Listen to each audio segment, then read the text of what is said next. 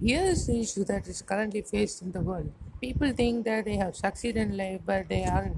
The people who have succeeded in life are succeeded only when they are noted as one of the distinguished or the famous personalities in the whole world, not by wealth, not by richness, not by the number of cars they have, or not by the number of what to say houses or the flights they have. They are noted if they are known for their kindness and cooperation and the true sportsmanship they have towards other people or the love they have towards their fellow men or their neighbors. But most of the people do not have them. I have an example of a person who I personally admire and who is said as my inspiration, Dr. APJ Abdul Kalam. He was one of the late presidents of India and is noted for his kindness and towards the poor and his kindness towards the lower classes of the society. He was one of the most notable citizens of India. He had kindness towards each and every one of the citizens in India. Whenever we go and ask for help to him, he grants, okay, I will help you with it. He was one of, noted as one of the most popular presidents of India.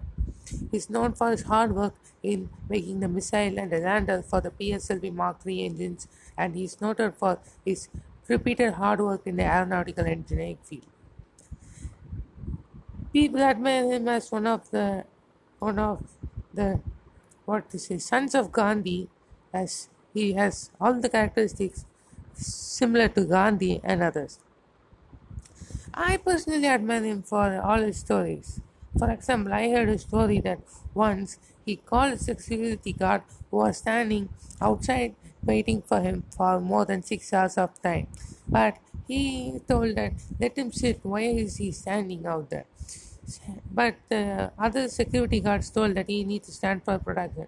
He denied. He told that I want him to sit now or I will resign you from your job. And everyone after they called the army official in front, made him stand in front of APJ Abdul Kalam. Abdul Kalam thanked him and gave him an increment in salary.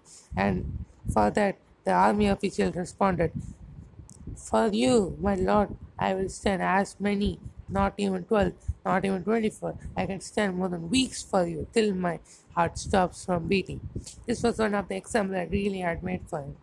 I personally donated lots of money on his foundation, the Kalam Foundation, and I promote his books, The Wings of Fire, which is noted as one of the most knowledgeable book in the whole world. It consists of richness of pure knowledge of India and the culture of India and everything.